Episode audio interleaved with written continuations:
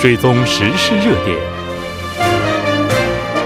纵观政坛风云，新闻在路上，带您驰骋天下。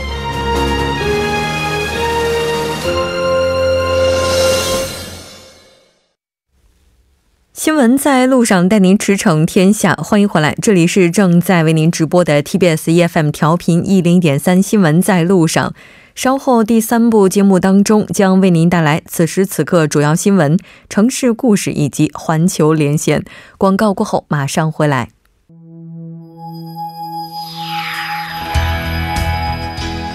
您正在收听的是 FM 一零一点三首尔交通广播，新闻在路上。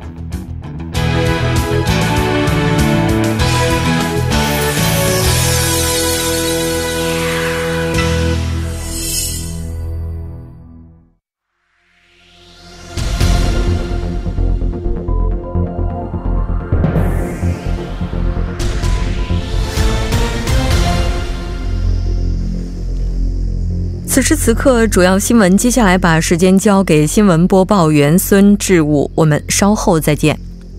好的，我们一起来看新闻。青瓦台四号提名前任青瓦台政策室市长张夏成为新任驻华大使。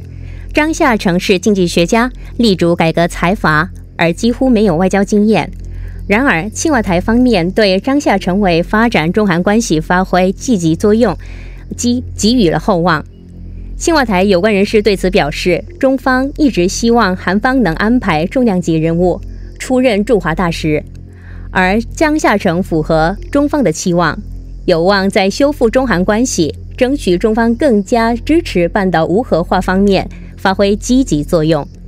下一条新新闻，青瓦台反驳韩国党院内代表的主张，即是青瓦台拒绝自由韩国党推荐的二名候选。青瓦台发言人金义谦今天在春秋馆例行记者会上表示，根据现行原案违法第十条第一项第四号和第五号，韩国党推荐的李炳林和李金浩两位候选人不合格其候选标准。第五号规定，最近三年内从事原子能相关研究开发课题等，参与。原子能使用者或原子能相关团体所执行的事业的人不得成为委员。第十三届全国人民代表大会第二次会议今天上午在人民大会堂开幕。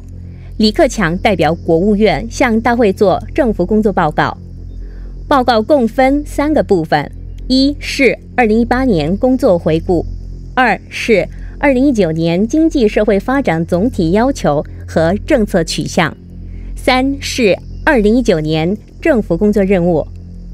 下一条新闻，中国国务院总理李克强在做政府工作报告时说，今年经济社会发展的主要目标是国民生产总值增长百分之六到百分之六点五，城镇新增就业一千一百万人以上，城镇失业率将控制在百分之五点五左右。城镇登记失业率控制在百分之四点五以内，居民消费价格涨幅在百分之三左右，同时保持国际收支基本平衡，进出口稳中提质，保持宏观杠杆率基本稳定，对金融财政风险进行有效防控。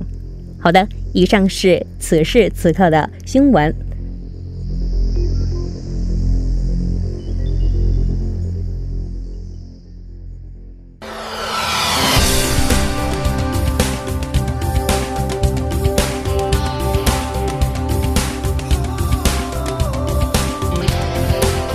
了解城市品牌背后的故事，马上为您带来今天的城市故事。首先，还是要有请我们的特邀嘉宾王聪。王聪，你好啊，你好。主持人姐姐好，听众观众听众观众朋友们大家好。嗯，咱们没有可视的，所以 应该目前还是只有听众朋友。非常高兴能够邀请到您哈。呃，上一期的时候，这个应该说你也是给大家介绍了一个非常这个有意思的城市江陵。今天呢，要给大家介绍的是哪座城市呢？啊。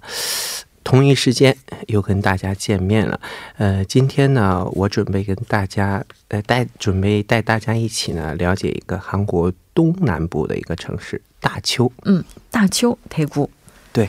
其实这个城市的话，我觉得大家应该听的非常多了，因为它是韩国的第四大城市，位于韩国的东南部哈。对。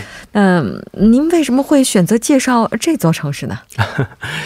嗯，实不相瞒哈，我本人呢在大邱求学了四年哦，啊，今年呢在韩国也是满了十年，嗯，算是大邱也是算是自己的第二个故乡。嗯，呃，前两天呢，三一节就是一个小长假，我去这个大邱也小住了几天，然后这个又加上这个春天又将来临，我们呢又度过了一个严冬，这个我就呢岁月匆匆，感怀也颇多，所以说呢，想跟广大的听众朋友呃介绍一下我的第二个故乡大邱。这此时此刻，直播间里已经开始弥漫着王宗带给我们的这种感怀的氛围了。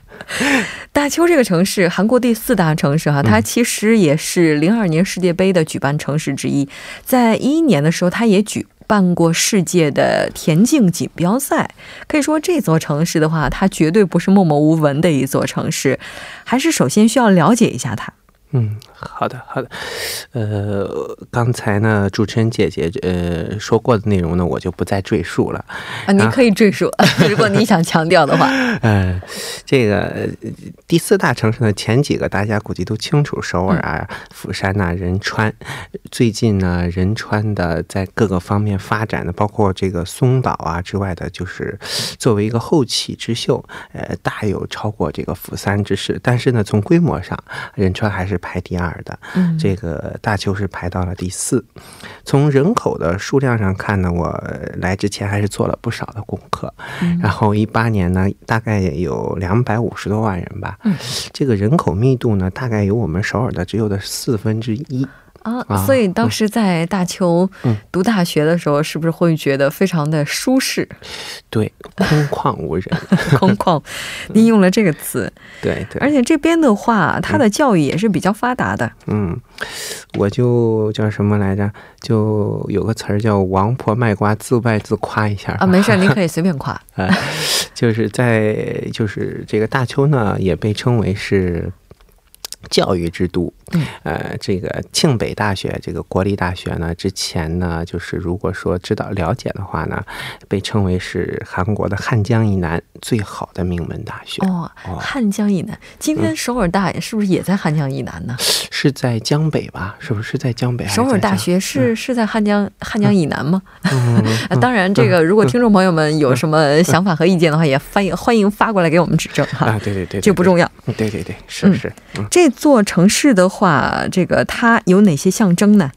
呃，象征的话呢，提起来大邱，大家都会可能韩国人呢最可能就是最先想到两个，第一个呢就是这个八公山，嗯，还有我们的洛东江，嗯，呃，如果说对韩国地理比较了解的人呢，会想到这两个城市，嗯，呃，就像我们这个不知道大家就是小学学过一篇课文没有，就是老舍的，就是叫《冬天的回忆》。老舍之后，就像我们这个济南，呃，济南的有三个象征性的东西，叫这个千佛山、大明湖，还有这个趵突泉。嗯，这就相当于这三个东西的话呢，呃，这个两个东西呢，也就是大邱的两个象征了。嗯，这个一座城市呢，呃，我总觉得呢，总会给人们留种留下来一种印象。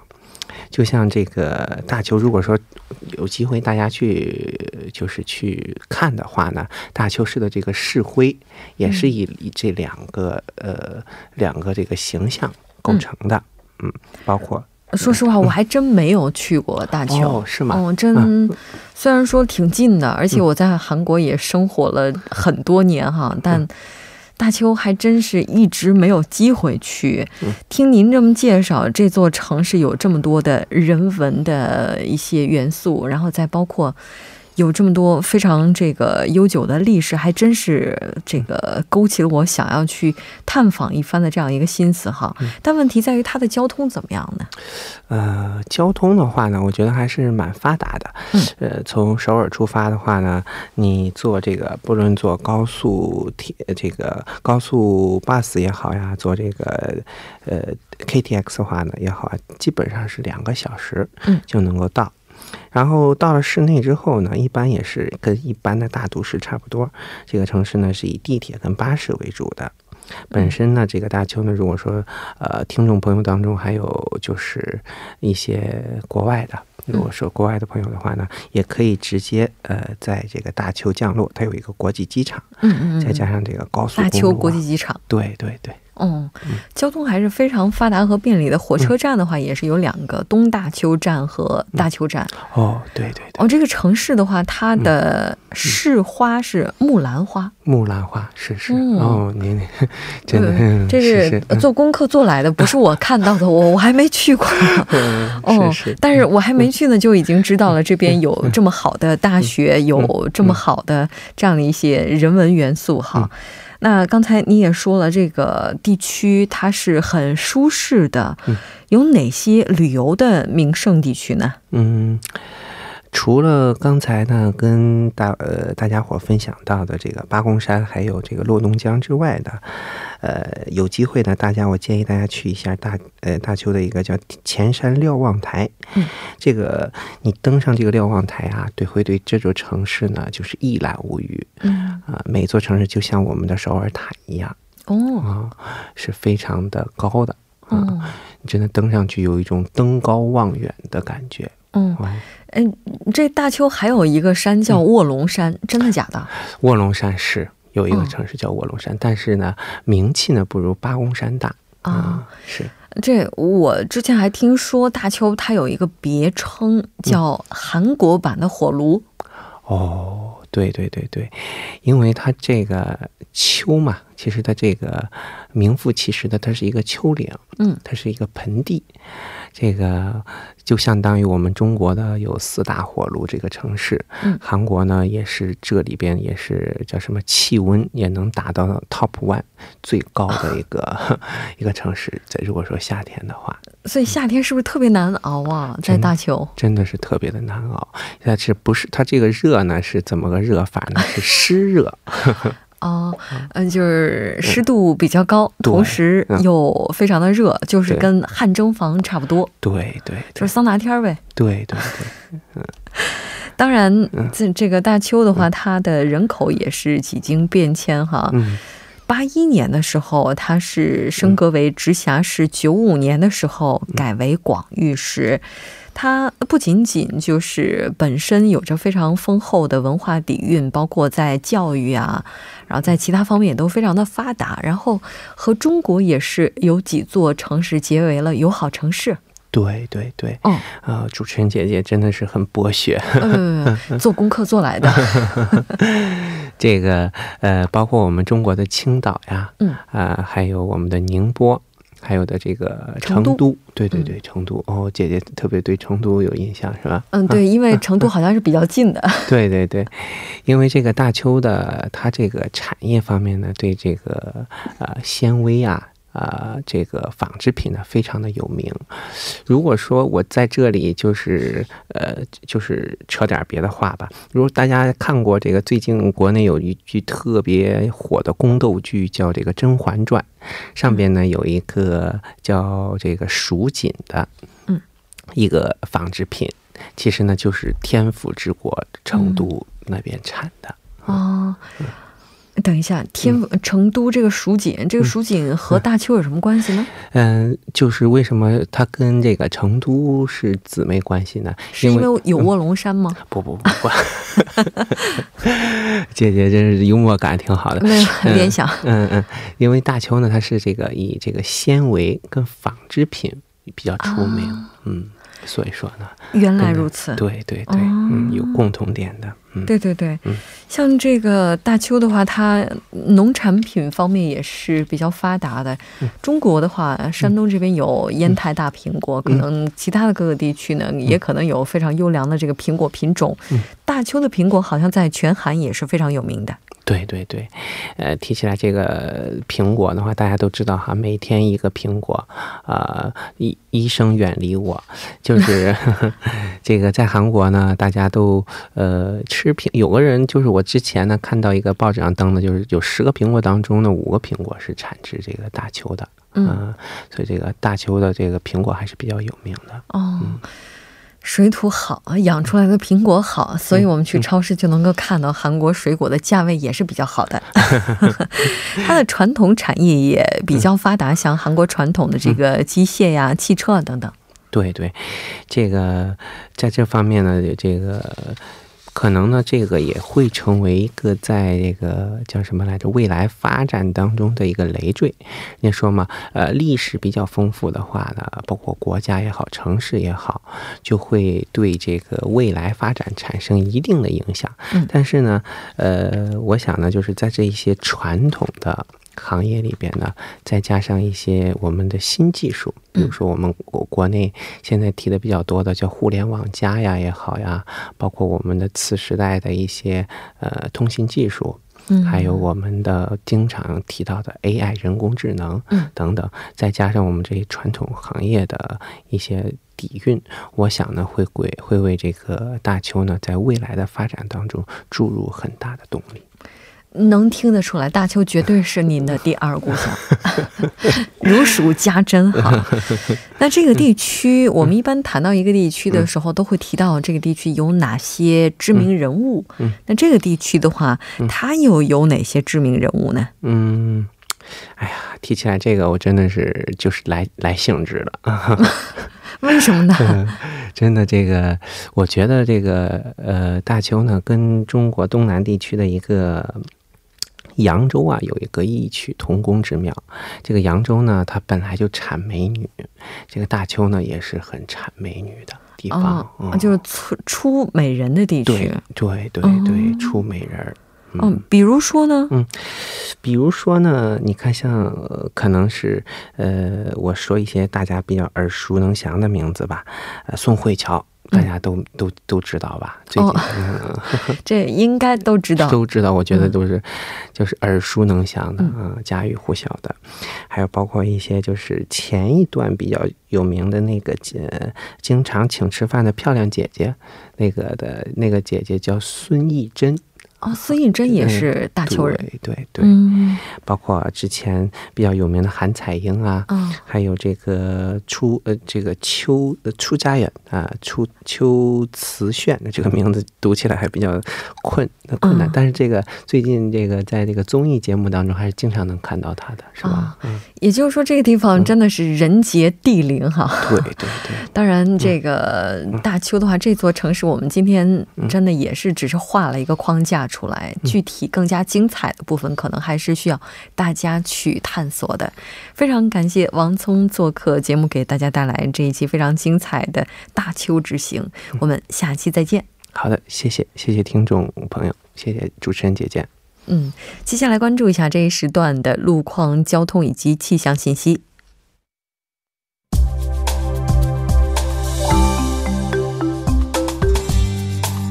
晚七点十九分，依然是由程琛为您带来这一时段的路况和天气播报。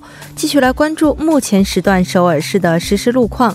第一条消息呢，来自永东大路三城站至 COEX 方向，目前在该路段的七车道上停靠着一辆事故车辆，相关人员呢正在积极的处理事故之中，还望后续车辆参考相应路段提前变道行驶。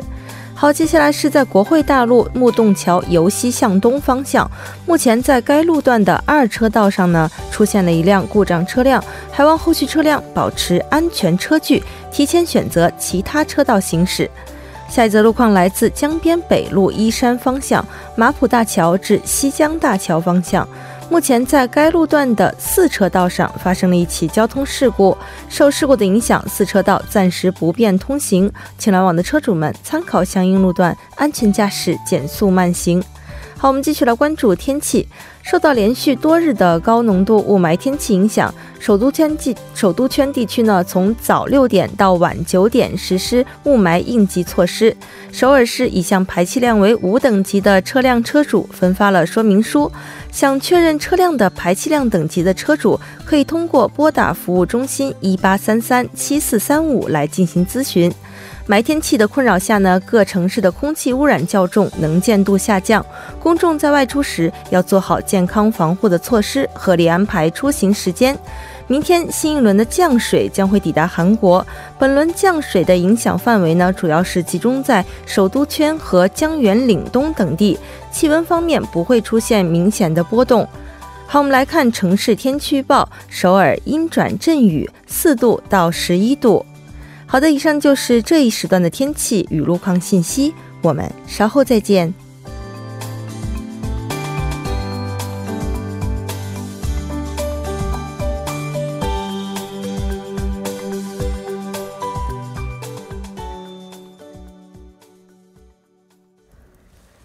欢迎回来，接下来马上为您带来我们今天的环球连线，一起来关注现在这个来自中国北京的一些消息。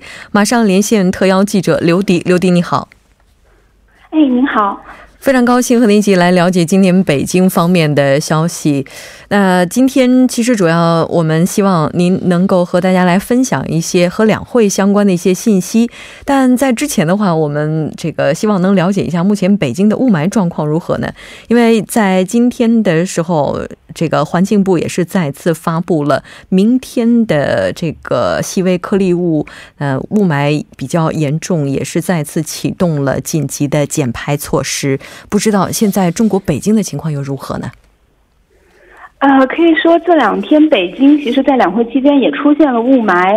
然后雾霾的情况也是有所反复。我们看到那个新闻发言人，包括政协的一些发言人，他也提到雾霾天，其实在两会期间在不断的反复。然后生态环境部部长有一个特别的表示，这两天在中国的媒体引起了特别的关注。他提到说，连日的雾霾在两会期间，他自己也感到压力山大。嗯，他的这个“压力山大”这四个字，在中国媒体可以说是，嗯，有一个广泛的传播。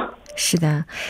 今天李克强总理所做的政府工作报告当中也提到了污染防治要聚焦打赢蓝天保卫战等重点任务，可以说接下来生态环境治理方面呢依然是会被给予更多的关注。我们先来看一下，在今天上午李克强总理所做的政府工作报告当中有哪些看点？嗯，今天的政府工作报告可以说是提到了三方面的问题。首先，他进对二零一八年的工作进行了一个回顾；第二，是他对于二零一九年的中国经济社会发展的总体要求和政策取向做了一个展望。第三是他对于二零一九年的政府工作任务做了一个设定。简单来说，其实就是两个大方面：一个是二零一八年政府工作成绩单的一个公布；第二个就是二零一九年中国政府的一些 KPI 设定，它的绩效考核情况，应该是这样。嗯，是的。那政府工作报告当中，这个涉及民生部分的解读，我们看到也是非常详细的。那有没有哪些这个金句和大家来分享呢？啊，金句，我觉得呃，每一年都会出现很多金句。相对于金句来说，可能更多的民众还是关心政府工作报告对于民生最真真切切的一些福利。例如说，他提到了九大红包，嗯。嗯，包括对于高血压、高血病、呃高呃呃糖尿病等这样的病，以后的门诊用药将纳入医保报销，然后以及大家比较关心的汽车问题，新能源汽车它可能购置方面会有一些更多的优惠政策。对于居民的医保，嗯，它将。增加三十块钱的财政补贴标准，然后对于大家每天都在使用的移动网络，平均的资费在二零一九年可能会再降低百分之二十。然后对于就就业和还有就学嗯教育问题，可能更多的高校将进行大规模的扩招，将扩招一百万人。所以说，它其实是真真切切的很多。嗯，更多的福利在在这个政府工作报告中有所体现。嗯，这次两会的话，亚太地区也都是极为关注的。那目前外媒的焦点又在哪里呢？嗯，外媒的焦点我们可以看到，首先，嗯，彭博社还是比较关注今年的两会议题的一个关于，嗯，关于中国经济的增速目标设定问题。嗯，对于中国来说，它去年将自己的经济设定的生呃国内生产总值设定到了百分之六点五，但是嗯，在今年核算它的成绩单的时候，会发现今年其实实际上是比去年增长了百分之六点六，可以说它设定的目标如期落实，而且今年中国的这个国内生产总值也首次占到了九十万亿元的高位，嗯，是这个是嗯。嗯，美国的媒体比较注重、比较关心的问话题，而对于韩国媒体，我们可以看到韩联社他们关注的问题是，对于今年，嗯，中国出台了一些保护外国人在华投资的相关，嗯，措施，诶，嗯，包含审议外商投资法等这样的问题，中国可能在未来吸引外资投资的，呃，外资投资的同时，也会强化对于外资的保护，以及对于，嗯。嗯，外国媒体来说，他们可能觉得这个是中国这次在两会期间对外界释放了更多扩大开放的一个信号。然后还有更多的就是，嗯，韩国媒体还关注今年可能对于中国政府来说，他们来怎么样来解决教育、医疗还有食品安全等这样的问题，可能是他们在之后的两会的会议进程中比较关心的话题。嗯。在之后的两会当中，其实除了您刚刚提到的这些之外，可能外媒更大的期待是在于中国会释放怎样的信号，又或者说接下来中国的这个改革改革呢，会继续向哪个领域领域去推进，包括以怎样的这个力度去推进了？嗯，是的，就是包括之后的，我们可会看到今年的两会。因为它是一个比较关键的时间点，对于中国来说，二零一九年它其实是中新中国成立七十周年，也是中国建设全面小康社会、实现第一个百年奋斗目标，其实很关键的一年。所以在这一年，首先它的时间点是非常关键的，其次是，嗯，它的这个外商投资法是各个。包括国内，包括各国国外的媒体机构，大家都比较关注的焦点。而嗯，最终中国会以什么样的一个最终两会可能会以一个什么样的呃结果来对于这个外商投资法做出一些会议通呃是否会是会议通过，是我们之后可能会期待比较期待的一个一个问题和一个看点。是的。对于韩方来讲，可能除了刚刚您提到的一些和投资相关的话题之外呢，对于接下来双方之间的治霾方面的合作，我们看到，特别是在今天，也是被提到了另外一个新的高点。非常感谢刘迪带来今天的这一期连线，我们下期再见。再见。半年过后，马上回来。